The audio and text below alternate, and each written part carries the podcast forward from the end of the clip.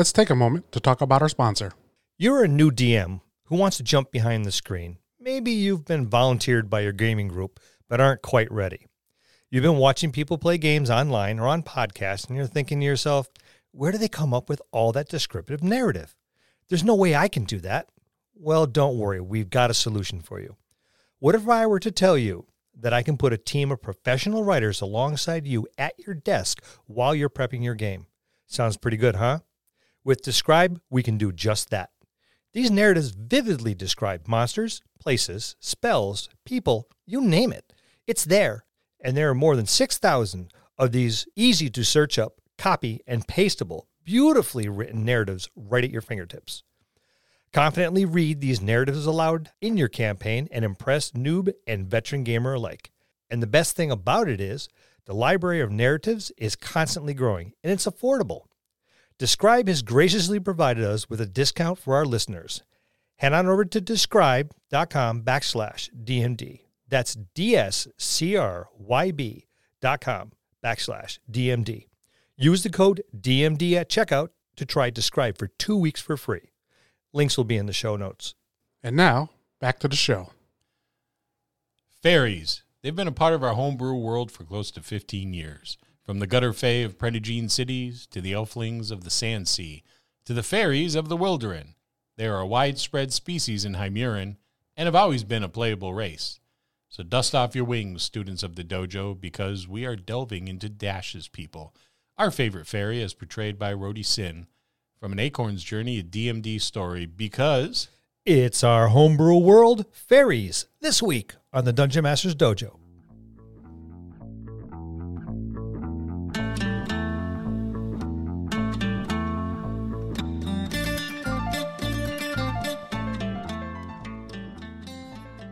Hello, and welcome to another episode of the Dungeon Master's Dojo podcast. This is a show for game masters and players alike. We hope to bring you tips and tricks to elevate your game and develop the art of dungeon mastery. I'm your host, Louis Zapante, and these are your dungeon masters, Scott Labby and Bill Robitaille. Let's enter the dojo and see what they have in store for us today. Hey, Scott. Hey, Bill. Hi, Lou. Hello. Hello. You feeling okay, buddy? Been a long week. It's been a long week. You look a little tired. It's been a lot of recording. There has been a lot of recording. Too much recording. Not enough. Tail end of our week long. Tell that to Frank. He's got a lot of editing to do. He's got a lot of editing to do. Lou is happy he has a secondary editor to assist in his trials and tribulations of trying to make us sound good. Yeah, because I was starting to cry. Yeah, we sound terrible. Fairies. Hey, did you take the bug zapper down? Because they get caught up in that. I did. Oh, shit. I put it back up. Let me go get it. Hold on. I'll be right back. Zzz. Too late. That was one. Dash. Easy come, easy go, I suppose. Yes. So fairies. We got them all over the place. Yeah. They're everywhere. But what do they look like? Are we using these stylized Tinkerbell kind of fairy or something else? They look like Rhody Syn with wings and a tail. Or with wings. I think Rhody Syn has a tail. Rhody Syn might. I don't think the fairy does. They're tiny fey creatures. They're little people. They stand about 2.5 feet tall, maybe a little bit more. I think Dash is a little on the tall side. Yeah, he's a towering 2'9". Yeah. Massive. 70 massive pounds. Fairy proportions, yeah. He's like a toddler. Toddler size. But yeah, they some of them look similar to the stylized fairy, and then some of them do not look like the stylized fairy. The Gutter Fey don't. The Gutter Fey do not. They do fly, but I always thought they looked a little bit more like the evil gremlins.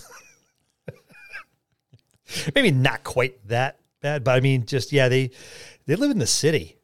They're city fairies, and they're a little rough and tumble. They are. They're those are the ones you don't want to mess with. They're from the hood. Yeah. They got themselves a gang. They're very well socialized. They have a very complex social group, but they're also a bit I don't want to say mischievous because everyone thinks they're playing pranks and everything. They're closed. Yes, they're very closed. You can get some information out of them, but it's going to cost you something. Yeah, nothing's free. And if you end up on the bad side, you don't end up on the bad side of one. All of them. You end up on the bad side of all of them. Yeah, the gutter fey are not to toy with. Never sleep on a gutter fey because you could get got.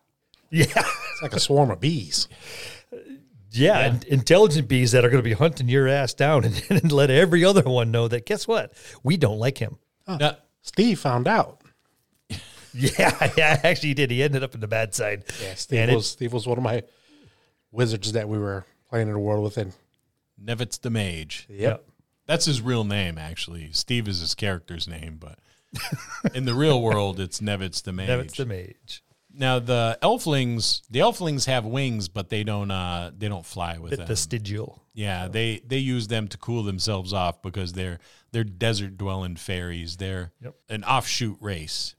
They have close alliances with the large insects that inhabit the Sandsea. But now Dash is a little more Tinkerbell than the others. Yeah, your forest fairies are a little bit closer to the stylized ideal of what people think a fairy should look like. They have tails. And large insect-like wings that allow them to fly. Yes. But sadly not Dash, because he's more of a glider than a flyer. But We'll get into that later. Yeah, you'll have to listen. So, yeah, I think you can run into a little bit different. You know, something you're used to, something you are not. But now, how does the fairy see the world in general? They see the world as a massive, sprawling space full of clumsy, lumbering, oaf-like species. Well, the gutter fey have almost a symbiotic relationship with their human counterparts. They will inhabit the same building and will have a very good relationship with their human or elf or dwarf neighbors, as long as they are treated well. If they're not, then you're going to get got. Yeah, but yeah, let me be me. Let them go about their business. You go about yours. You can be very friendly with them. They can do you favors. You can do them favors. If they like you, they like you. But if they don't, they don't. Yeah, it's the opposite sides of those coins. One is very, very bright and shiny, and one is not. Yeah, there's no shades of gray. It's black and white. The forest fairies, a little skittish initially because they've heard the stories of all these big races, and more often than not, it's bad for them. So a little bit skittish, but again, if they see you as an ally, they will do for you. And they live in groves of trees. They'll settle in these trees, and they'll stay there. You know, they will have multi-generational homes in these trees. It's almost like the forest version of high rises. You know, so you could have multiple fairy families living in the same massive tree. Like you said, for generations too, and they don't travel very far. They maybe go to the next fairy grove, which is just a short while away, and they get everything they need from the forest, but more often than not, you're coming into their world, not the other way around. There's always a queen, much like bees have. Yep. For each grove. Yep. Even the gutter fey have a queen, a matriarch, if you will. The elflings are perhaps the most different fairy in Heimurrin because they burrow. They live in tunnels with their insect companions. They are more insectoid in appearance. Very much so than your traditional fairy. History has it they may have started out looking similar to the other fairies. Yes, but then there was some intermingling with some other races, such as particularly the gnomes that were trapped in the portion of the Wylderynn that was destroyed by the gnome intervention during the Blight. We're talking thousands, millennia ago. And you're right, there's been an interblending. Consequently, they look a bit different. Some may have wings, some don't. Yep, totally disappeared through interbreeding with other species. Some may have an antenna, some may not. Different colors. Yes, many different colors. Many very vibrant colors, similar to the speckling you get off of, say, a beetle's carapace. You know, there's going to be that pearlescent kind of look sometimes to their skin. Other times it's drab, so it runs the full gambit. How do you think the world sees them? Well, it depends on who you're looking at. Yes, because the Gutter Fey are probably looked at a tolerable nuisance. Yes, or a boon maybe if you happen to be a family that has a good relationship with them. You know they're there. You may not see them very often, mm-hmm. but you're aware of their presence. Maybe you leave a saucer of cream out at night or some sweets that you purchased from a local shop just to keep them appeased. Yeah, the little old lady or the little old man, they've been up there since, you know, of course, they have gone through several generations. Maybe, you don't know. You assume because they're diminutive size, they're probably like cats that fly. And we're going to leave out treats for them here and there. And you might know one or two by name. But the rest of them leave you alone. It's fantastic. But then there's other times where, like I said, they're a pest. The constabulary is always trying to shoo them out of the house. And because there's an issue that came up, and they don't forget very often. And they don't leave things alone. Yeah, so, and you don't want a Gutter Fey infestation in your home if they're angry with you. Yeah, it could be problematic. So yeah, how the world sees them, it depends on the circumstance. Your Sandsea, your Elflings, that's a little different. People see them as an oddity because you don't see them often. When you do, they're astride these giant insects, most oftenly ants that have been bred for that purpose. And little bugs can be off-putting, and when you see large dog-sized bugs, that's even more off-putting. Especially in mass. Yeah, and they're xenophobic, so you don't often come in contact with an Elfling unless the Elfling happens to be an adventurer of some type. Or you get too close to somewhere you're not supposed to be. Yes. Then you're going to see them using numbers, and they're just going to try to shoo you away. They may eat you. And they may eat you, so... You know, they're the oddities. And then there's your nature fairies, which they say more often you stumble upon them than they stumble upon you. And these are the stuff of myth and legend. They're in fairy tales, and oftentimes they're the subject of bedtime stories that various races will tell their children before nighttime. And there are rumors, but they're just rumors. But they are rumors that...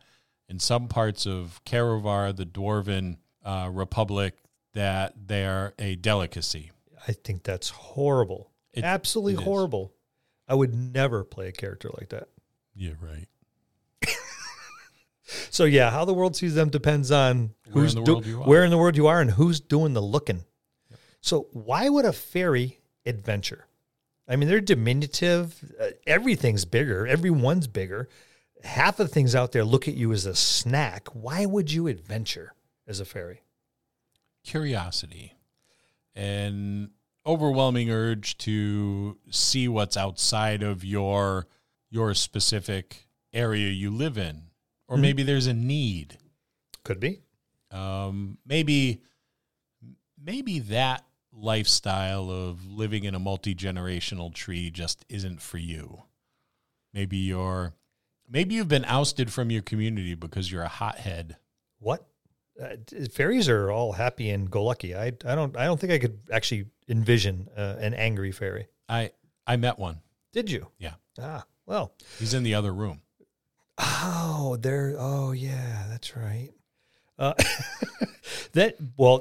Perhaps because it's such a closed community, once every 10, 20, 100 years, they may be sent out. Other in a group or individual, to figure out what's going on outside.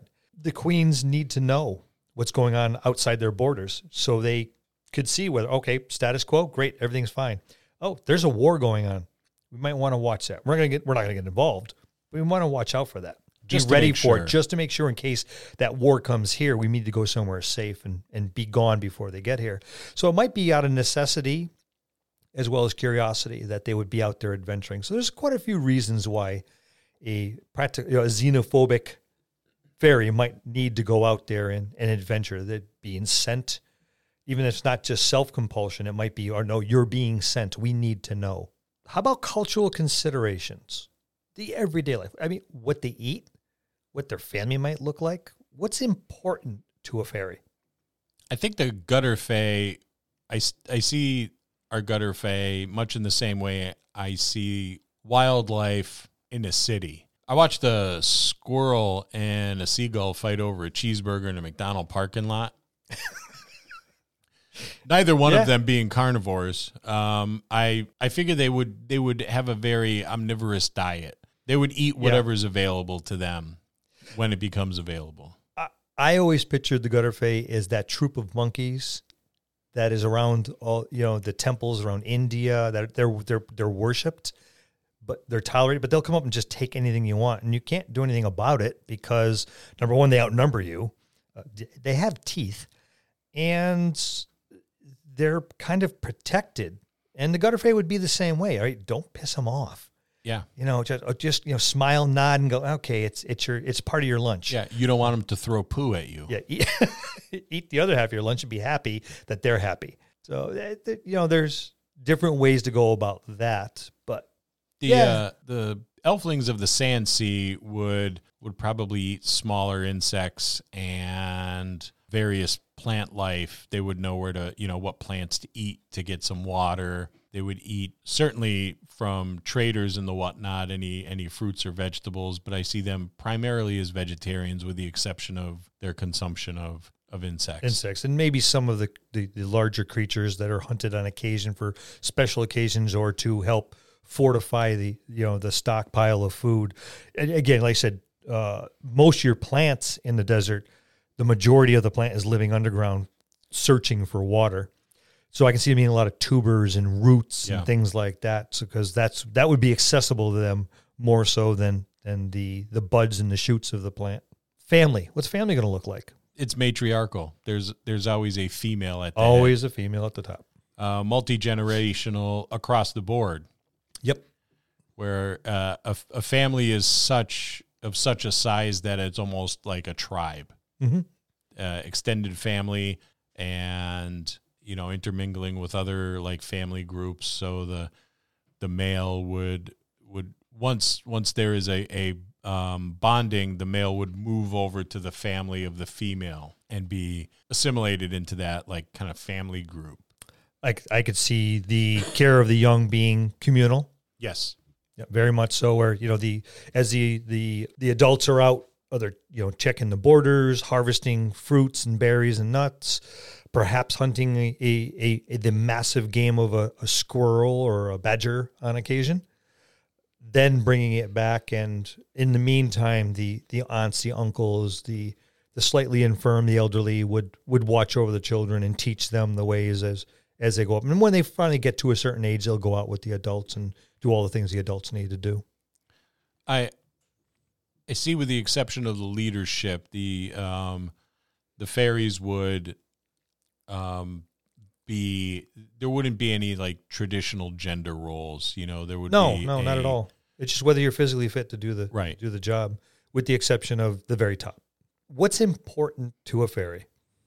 Well, I would think their family unit and the survival of their family unit would be of top importance because they are multi-generational creatures, so that the family, particularly the experiences of the older fairies being a living history to the family group, I think venerable fairies would be widely respected. Oh, yes. Yes. They're the repository of the knowledge for the most part. And I would have to think that the continuation of their traditions would be very important to them. I mean, it's multi-generational. Things don't change quickly or often.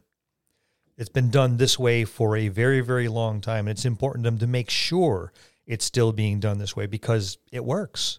Yeah. If it's not broke, don't fix it. Change is bad. Very bad. Change is bad. And I could see them embracing that because it was a massive change that split the species into three. Almost world-ending. Yeah, but it would have to be that big for them to respond to it.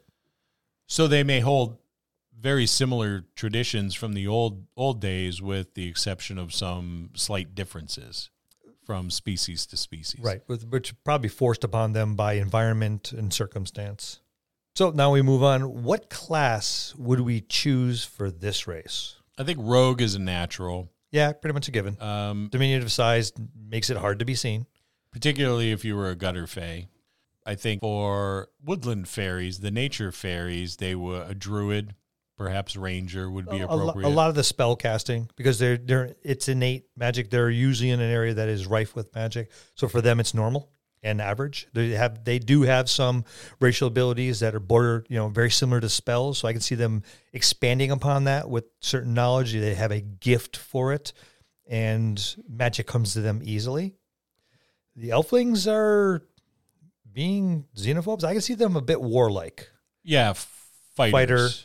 Fighter. Maybe the champion would be the Pallinger. Rangers, of course. Someone's got to find new food sources, because I think for the most part they're a bit nomadic at times too. And it's a harsh climate. It is. So it's easy to run out of resources. So moving about, so you're going to need those rangers out in front to make sure they can find what they need for the next week, month, year, whatever the cycle may be. Well, what classes do you think would not fit? We didn't put that in there, but. No, I think Warlock. A cleric might be a stretch, but I can see that being appropriate as well.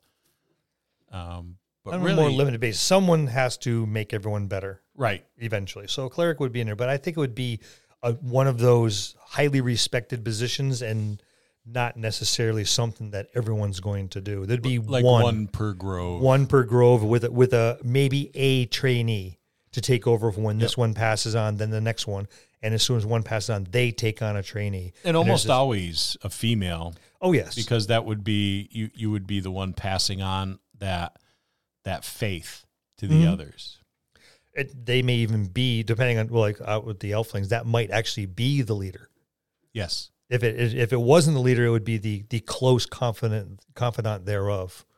An advisor, if you will. Yeah, the advisor. So, yeah, that I think that pretty well does a good job of wrapping up our fairy for the bit. And I will say, like, artificers would probably not work, with the exception of maybe the alchemist.